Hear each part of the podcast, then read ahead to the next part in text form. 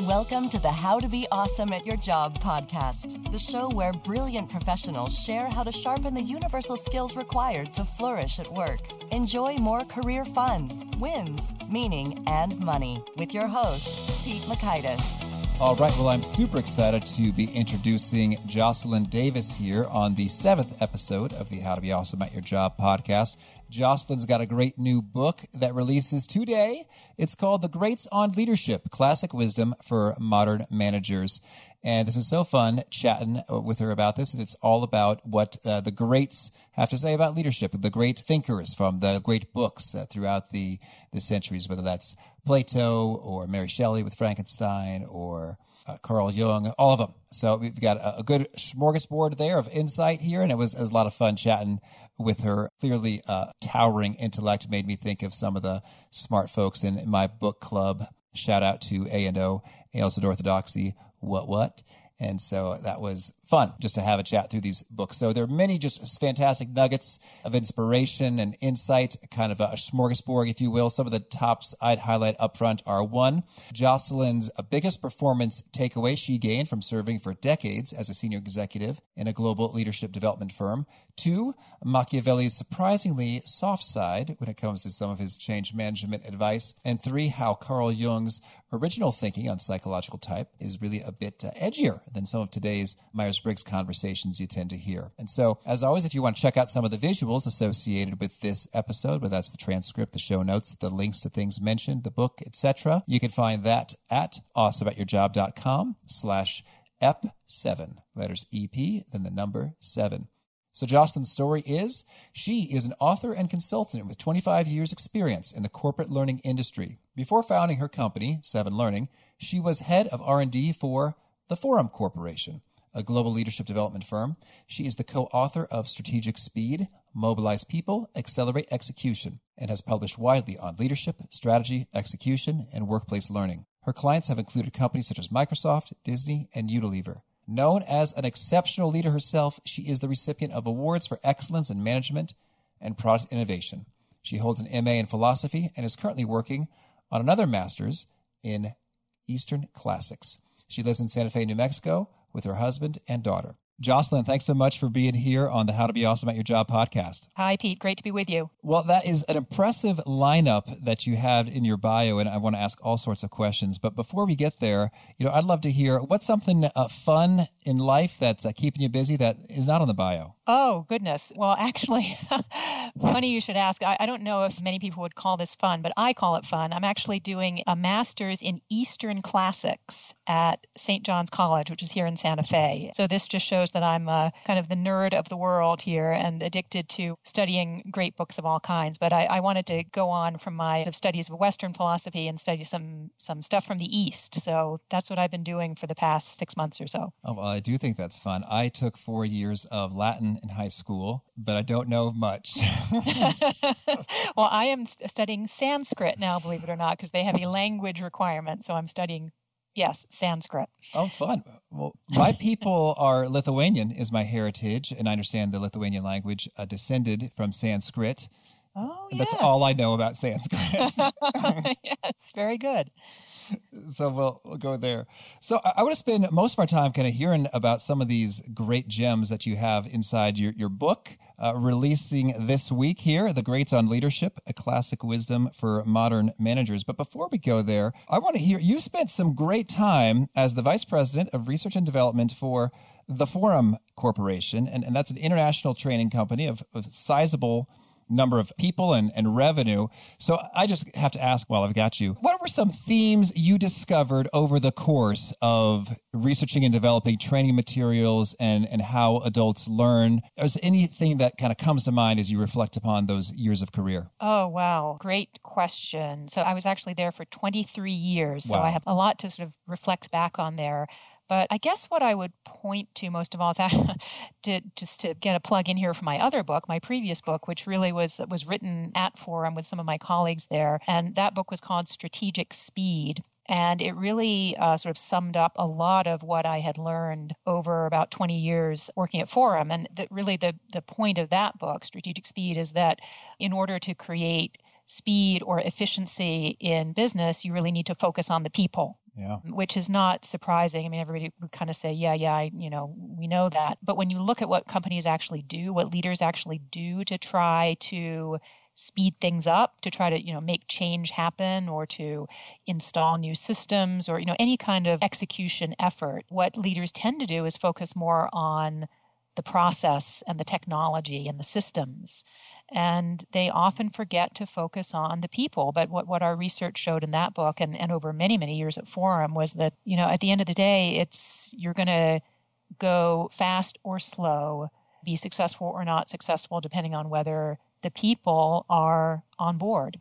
So that's what that whole book was about, and uh, I've tried to bring a lot of that thinking about you know, it's about the people into into my new book as well. Interesting. So when you say speed, I, I guess I'm imagining in practice that can translate into you have fewer people uh, dragging their feet or hiding out and hoping that you don't notice them if you've taken the time to get them all kind of on board and rowing in the right direction. Is that a fair a kind of articulation of some of that, or is there sort of a, a different yeah. angle?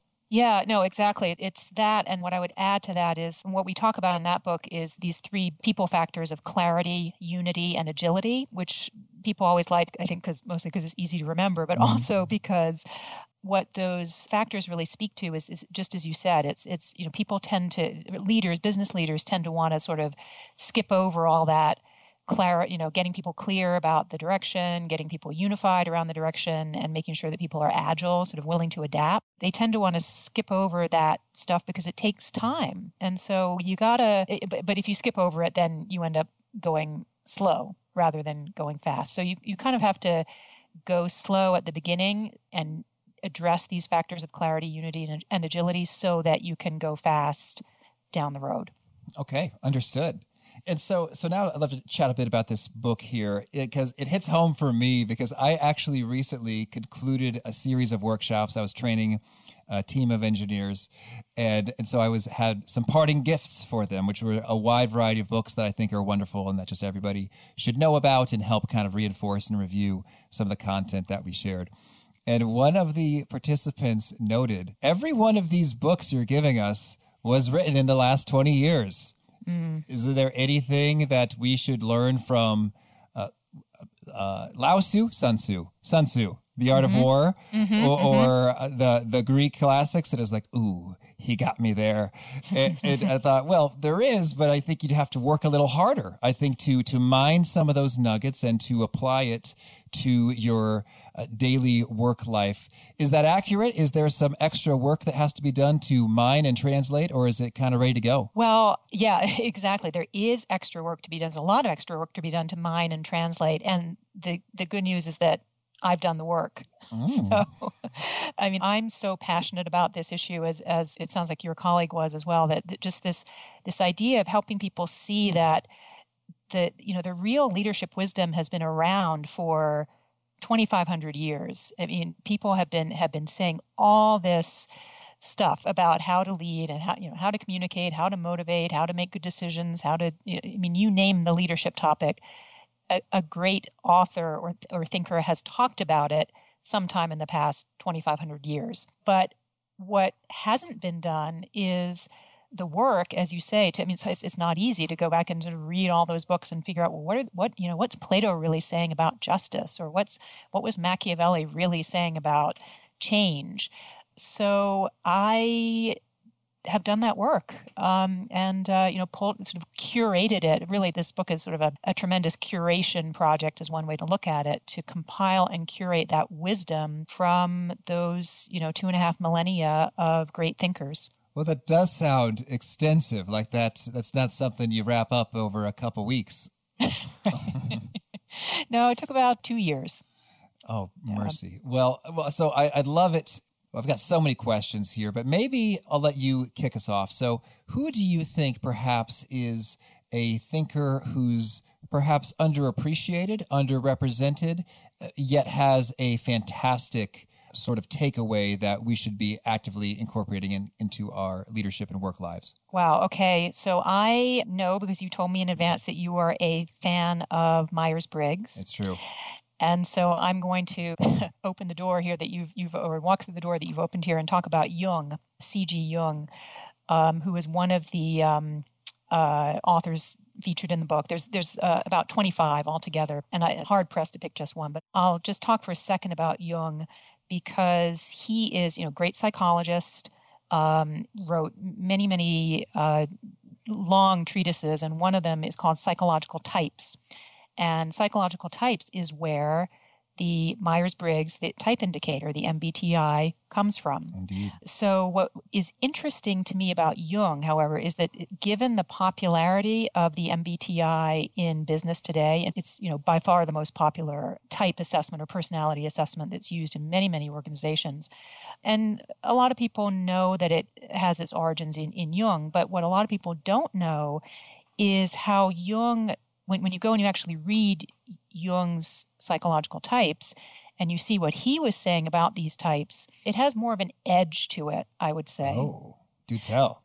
Yeah. So the thing about Myers Briggs, and, and I, I love the MBTI, so don't get me wrong, I'm an INTJ and I love right. knowing my um, colleagues' types. And I used to do this with my team. I would have, you know, have them do the MBTI. We talk about it. So I think it's great. But what Jung does is he takes it sort of three or four steps deeper in that he doesn't say, well, it's just important to know your type and it's important to know other people's types and then you'll gain, you know, a greater appreciation for different personalities.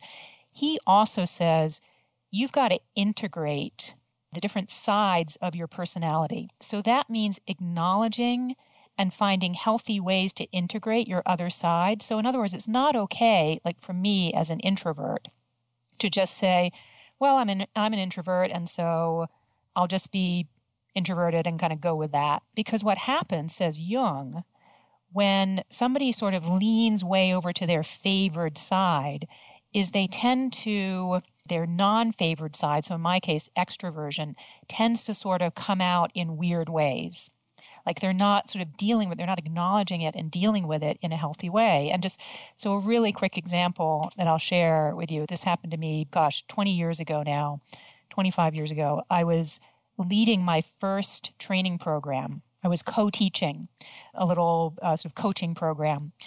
And i knew that as an introvert i tend to come across as you know, maybe a little quiet, not dynamic. So I realized this. And so I decided, well, I'm going to be extroverted. So I went around the whole session with this like huge fake smile, oh. very loud voice, sort of, you know, approaching people in, in this, what I thought was an extroverted way. And of course, it came across as completely fake, turned people off. They thought I was some kind of lunatic, I think. Mm-hmm. So the session did not go well. So what Jung would say in an example like that is, well, you have not figured out, you, Jocelyn, have not figured out how to integrate your uh, this other side, this this side that's not your favorite side, extroversion, and figured out how to sort of integrate it in a healthy way and achieve, you know, a balance that would be make you more successful. That's just an example of this one thinker, Jung, and how he kind of takes if if you read what he says, about this thing that we all think we know a lot about, the, the you know Myers Briggs, he really takes it to kind of a deeper and more I don't know a more challenging place. I think. Right. So when you said edge there, it seems like there's an implication that there's maybe more of a dark side, or you said challenging. Mm. I mean, I, you described something coming out in a sort of set with a suboptimal outcome, like that mm. extroversion that seemed inauthentic. Mm-hmm. And and sometimes well, I guess in type practitioners might talk a bit about different types and their reactions to stress, but I'd love to hear a little bit more. So, what are some of the more kind of edgy implications of the Jung perspective on this?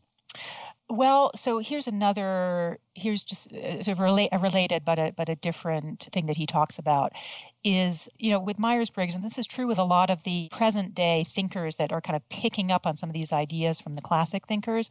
They tend to take these ideas and they come out as sort of like an almost like an I'm okay, you're okay oh. kind of view of the world.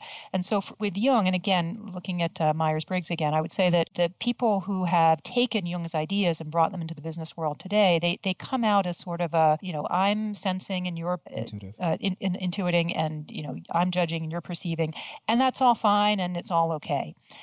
What what Jung does though, being a psychologist, I mean, he was a person who was working with people who had problems and were coming to him, you know, trying to make their lives better. And so he just acknowledges that and this is this is really what I mean by edge, I guess, in a way, is that you really need to grapple with these things, that, and especially as a leader or as, as any as an individual in business, you need to think about not just, you know, okay, well, hey, I'm an INTJ, great. But you need to think about, you know, I'm an INTJ. What is what does that mean I'm likely to do wrong? What are the traps? What are the pitfalls that I'm likely to fall into? And a lot of these classic writers, these great thinkers, they spend a lot more time on the pitfalls that you're likely to fall into, that we as human beings, and then you as, a, as an individual, are likely to fall into and sort of acknowledging those traps and, and figuring out how to avoid them. Oh, well, now I need to know what are my pitfalls as an ENFJ? yeah, yeah. Well, you got to read Jung. All right, no, no shortcuts. So, well, thank you for that. And a, a couple others I'd like to dig into a little bit is, uh, what can you tell us about uh, Pericles?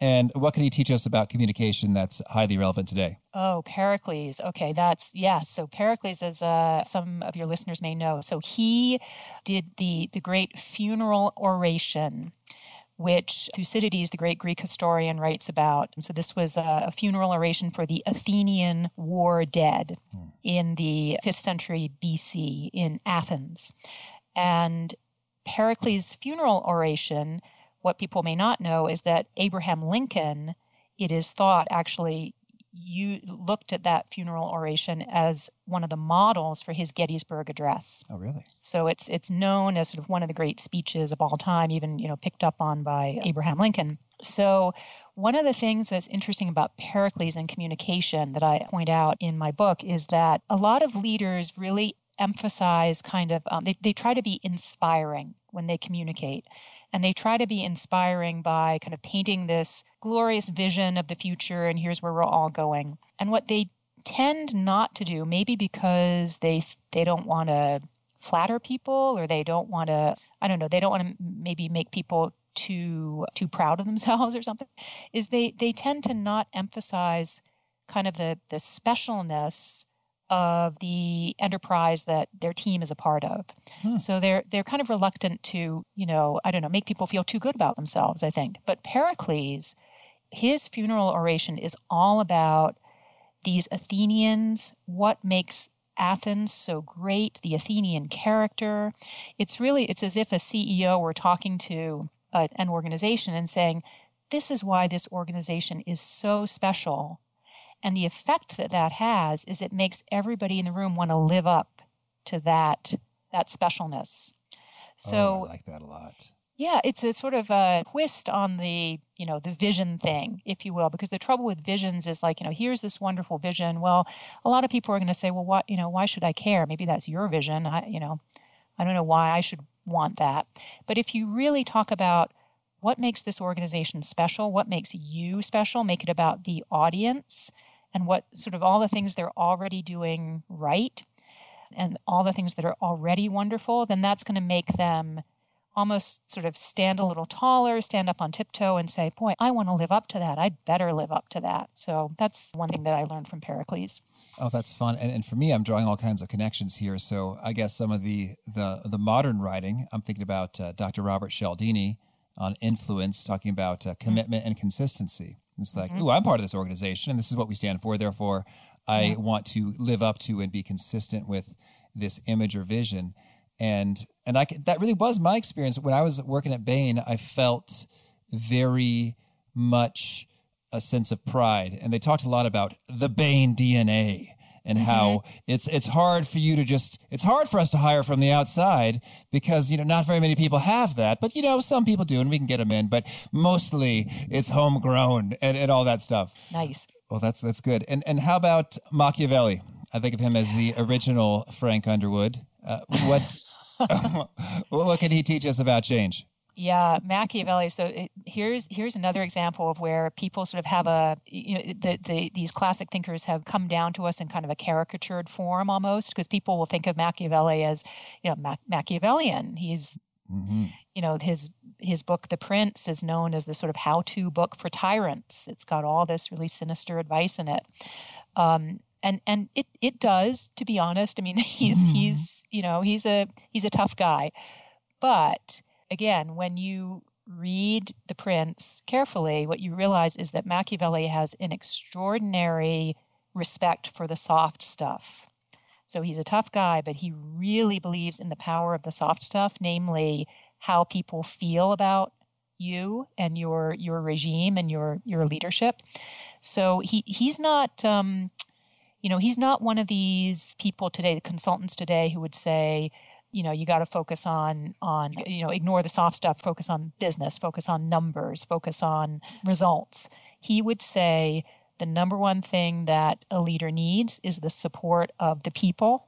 He's very good on change and and just going back to what I was saying about my earlier book uh, when we first started talking today, he really is one of thinkers that believes that change only happens uh, to a change is very difficult to make happen and b it's only going to happen and it's only going to stick if you have the support of the people if they feel good about you so the the leader machiavelli would say you know he's he's famous for being for for saying better to be feared than loved mm-hmm.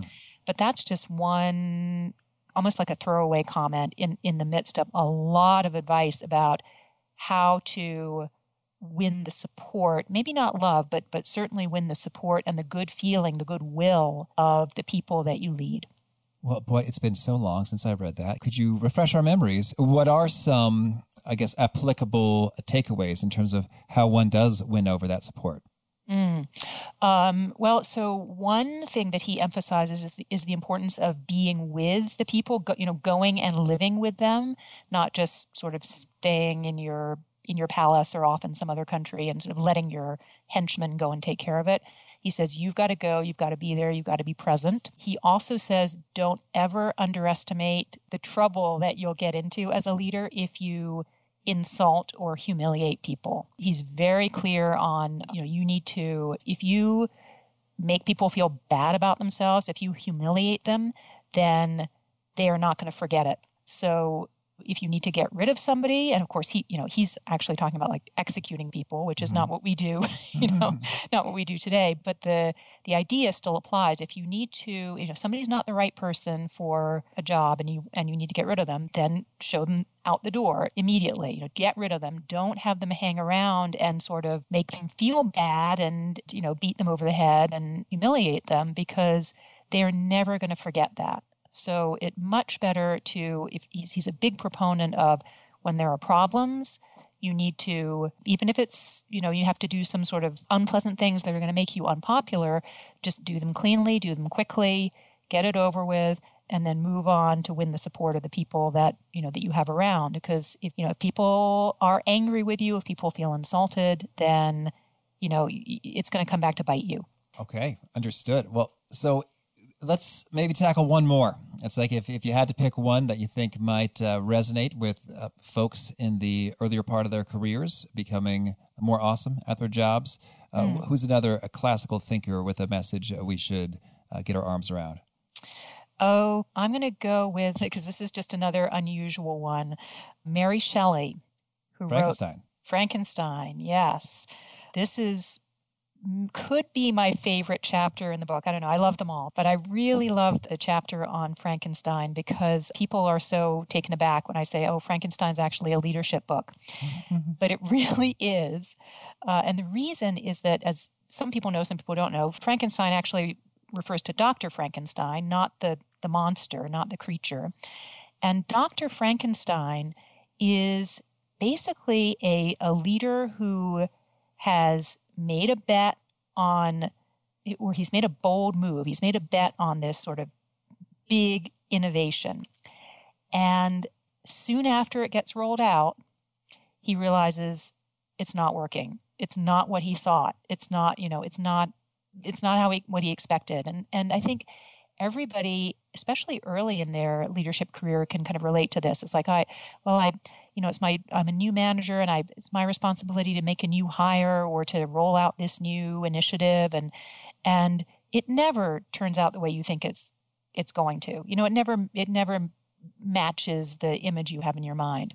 So here's Dr. Frankenstein. He had this great dream of, you know, creating this this wonderful creature. It was going to be so good looking and nice and everything. And suddenly it's it's like it's this thing and it's a nightmare. So what does he do in that moment? The question is what what as a leader, what do you do when that you know, scary thing rises from the table and it's not what you thought it was going to be this new product or this new hire or this new system, what do you do? Do you run from it? Or do you step forward and engage with it and try to make it, you know, do, do, do you face your monster or do you run from it? And Frankenstein, um, Dr. Frankenstein runs from his monster. He, he does not face it. And it, it turns out later in the book that really all this so called monster wants is to be heard. He mm. wants somebody to listen to him. And Frankenstein fails utterly at that. He just says, "Oh, it's a monster. It's a fiend. I'm not going to look. I'm not going to, you know, I'm not going to try. I'm just going to run or try to kill it." And so he makes a, a grave mistake there that a, that a lot of leaders make. Um, what and what Mary Shelley would say, I think, to leaders is, you know, it's one thing to kind of face down an adversary, but it's much more courageous when a leader steps forward and faces up to his or her responsibilities, faces the monster, engages with with this, you know, this this thing that you've created and listens to what it has to say. You know, I, I like that, and I, that's something that I've been discovering more and more is that when you see something that you just think is dumb or bad, just to be very simplistic. And, mm-hmm. and, it's like there is a kind of understandable explanation at the root of it in yeah. terms of, of people just kind of doing what's best for, for them and their families and their careers. And, and it just happens that uh, given the incentives or system or misunderstanding or, something, it just results in having a bit of a mess sometimes. That's right. That's right. And the toughest thing I think for a leader to do at any stage of, of a leader's career, I think the toughest thing for that leader to do is to sort of step step forward into the mess, into the scariness, into the, you know, people who are yelling at you or making objections or complaining, to step forward and listen rather than, you know, shut your eyes and say, okay, I'm not, you know, I'm not going to deal with this. I'm going to run away. Mm-hmm. Oh, lovely. Thank you. Well, I don't know. Is there anything else that you really want to make sure you you get out there before we kind of shift gears and go into the the fast faves, uh, rapid fire pieces? Oh, I think the, the only thing I would say is just that there, as, as, as I started out by saying, is that I think the the, the thing that w- is really great about this book for leaders, especially leaders early in their careers, is just that it's all the best ideas of leadership from the past two and a half millennia in one manageable book. It's a easy read. It's fun, it's entertaining. I've built built in a lot of stories and practical tools and contemporary ideas that link to the classic ideas. So it's a fun read. So I encourage people to pick it up. Certainly, and you say so. You've compressed uh, two and a half millennia, and it's a, a handy summary. Is it is it shorter than the uh, Summa Theologica, or what's the the size there? it's about 300 pages, right. and each chapter is uh, about 10 pages. So you can you know go go to the chapters that interest you and uh, read them quickly. All in one volume. Yes. Okay. Very good. All right. So so now I'd love to get your your take on some some quick responses to hear some of your favorite things. First, could you share? And it sounds like you might have a ton, so feel free to share two or three. Could you give us a favorite quote, something that inspires you again and again? Oh wow. Okay, my favorite quote. I'm gonna have to go with uh, yeah. I mean, there's there's many, but Maya Angelou is one that I often come back to, and um, uh, my most recent favorite quote from hers is, "When somebody shows you who they are, believe them." Um, and oh, she has she has another one that that I love. Oh, I know what it is. It, uh, people will forget what you say, they will forget what you do, but they will never forget how you make them feel and that that's something I've tried to remember in my life as a leader is that that people will will never forget how you made them feel. Mm, lovely. And how about a, a favorite uh, study or experiment or a piece of research you find yourself thinking about or referencing frequently? Favorite study.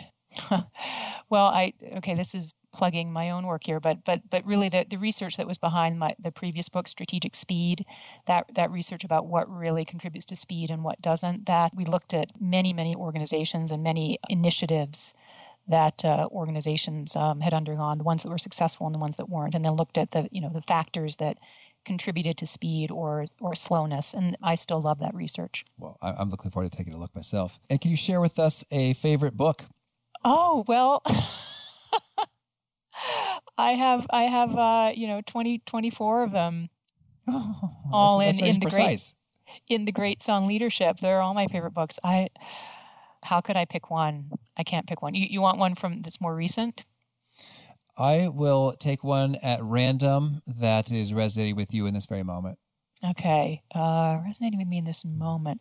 Okay, well, the one that's actually resonating with me in this moment because I'm taking this Eastern Classics program is actually the Bhagavad Gita, which is the great Hindu right. classic, uh, spiritual classic, uh, featuring Krishna and uh, a lot of other characters. So, yeah, that's that's what I was reading most recently. How big is that? It's short, actually. It, it's embedded in in a huge book, the longest book ever written, which is the Mahabharata, Hmm. which is literally the longest book ever written. And the Bhagavad Gita is like I don't know, maybe forty pages in embedded in in the Mahabharata, so not that long. All right. I might tackle that one. I might tackle that. Uh, How about a favorite website or online resource you really like? online resource. You know what? One of my favorite websites. It's a British website, and it's called the School of Life. Oh, and it is a company uh, in London called, it's actually the company is called the School of Life, and the organization is called the School of Life, and then the, the website is called the Book of Life.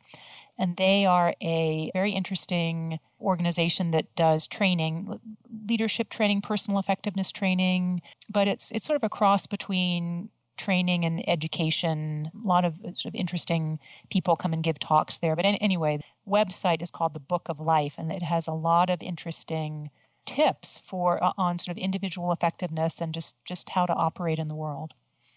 oh, thank you. And how about a favorite habit or personal practice of yours that's that's really been a key to your effectiveness? I'm not kidding when I say this. Having a dog and Okay. and, and walking the dog every day.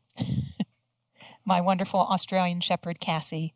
What does that do for you? That the dog walking. It uh, well, a it, it's my exercise, going for an, an hour long walk every day, and b it's my meditative time. You know, and can't get out of it because the the dog wants to go and she makes me go. So A symbiosis there. yeah.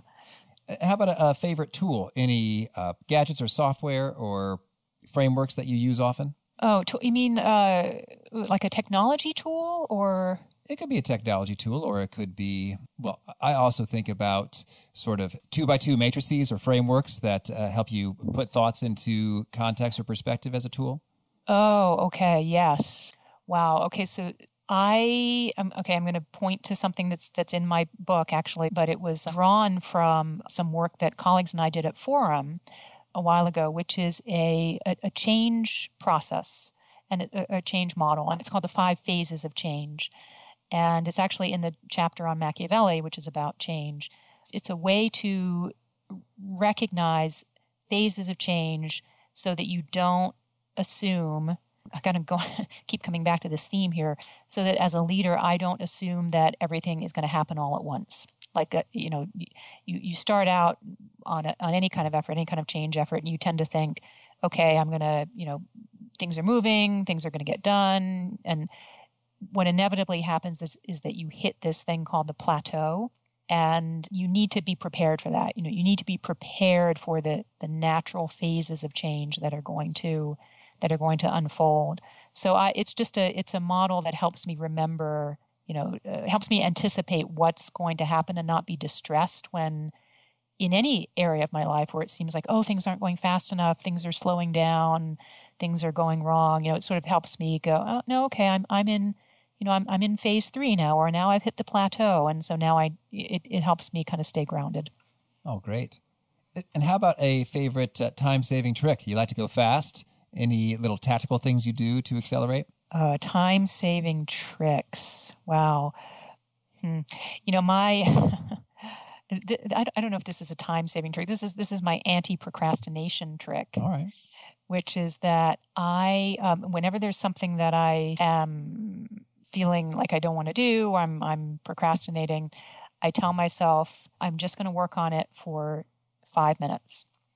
So I just I just tell myself just just all you have to do is just work on this thing for five minutes, and inevitably what happens is I I end up working on it for you know an hour or two hours or whatever it may be. But it just it, it's kind of a way to trick my mind into taking this thing that looks you know odious and long and heavy and just saying eh, just you know you just got to work on it for five minutes. And it just helps me kind of you know jump into the pool so to speak. Do you ever say okay five minutes is up. I'm out of here. I, you know i don't think i have ever done that because i i just I, you know, I get into it, and once I'm into it, once I'm in the pool, then I'm swimming around, and it's it's usually pretty fun, whatever it may be. Oh, great! How about a favorite uh, gem or or nugget, something that when you uh, communicate or teach it, uh, folks really start taking notes or or tweeting it or highlighting it in the Kindle book? Yeah, you know, the thing that people have have really resonated to, and I'm thinking again about the Greats on Leadership here, this this book that I've been been tweeting about, is this just this idea that leadership insights don't necessarily come from the usual suspects. That mm. you know you you you can look in odd places like i mean like i just said you know the, i'm reading the bhagavad gita and you said oh you know i really i'm, I'm going to pick that up and look at it another example is this crazy book that i was reading for a class recently called the yoga vasishta another huge book of, of you know yoga philosophy. And the professor who's teaching the class said oh this book is so scholarly you know nobody really reads it not even in india. Well i went on mm. amazon and looked it up. Turns out there's 900 reviews of this oh, this book on amazon. And i'm reading through the reviews and just read and and here's plenty of people all saying I love this book. It changed my life. This is the most useful book I've ever I've ever read. So I just say that because I'm I'm finding that I don't know if this is this is a you know a, a nugget exactly, but just this idea that wisdom is found in unsuspected uh, unsuspected places, unusual mm-hmm. places, I think is is something that people really resonate to. Oh, great, thank you. And how about favorite way to find you? Is it be best to go to your website or Twitter, or, or what's the, the top place you'd point folks? I would point folks to my website, which is jocelynrdavis.com. Okay. And final kind of parting uh, challenge or call to action. Is there any uh, one thing you'd challenge folks who are seeking to be more awesome at their job to tackle? Mm, I would say, quoting Shakespeare here, be not afraid of greatness. There's many people, especially younger folks starting out early in their careers, who think, oh, you know, I'm not a leader. I, I'm not, I don't have that title. I don't have that. That's not my job. I would say, don't be afraid to be great because there are uh, you you you don't need a you don't need a t- fancy title. You don't need a corner office. You don't need you know a million Twitter followers to be a great leader. You just need you know your own willingness to learn. You need some fellow uh, learners to to talk to to help you along the way, and you need some some great teachers, which are you know who these great thinkers are that I talk about in my book. So go for it. Oh, lovely. Well, Jocelyn, thanks so much for, for taking this time. It's been a treat, and I've got a lot of reading to do now and uh, very much appreciate it. Thanks, thanks so much, Pete. It was fun. Okay, well, I hope uh, that conversation uh, with Jocelyn Davis inspired you to maybe dust off some old classic books and see the wisdom there that's waiting for you to apply and treasure, or just get her own book to where she did the work for you, like she said, "The Greats on Leadership: Classic Wisdom for Modern Managers." And you can check out the transcript and reference to these pieces at awesomeatyourjob.com slash Ep7. Catch you next time. Thanks for joining us for today's episode. To get the most out of this conversation, visit awesomeatyourjob.com to find today's show notes, transcript, and infographic summary cheat sheet. For more entertaining professional skill sharpening, be sure to subscribe to catch the next episode of How to Be Awesome at Your Job.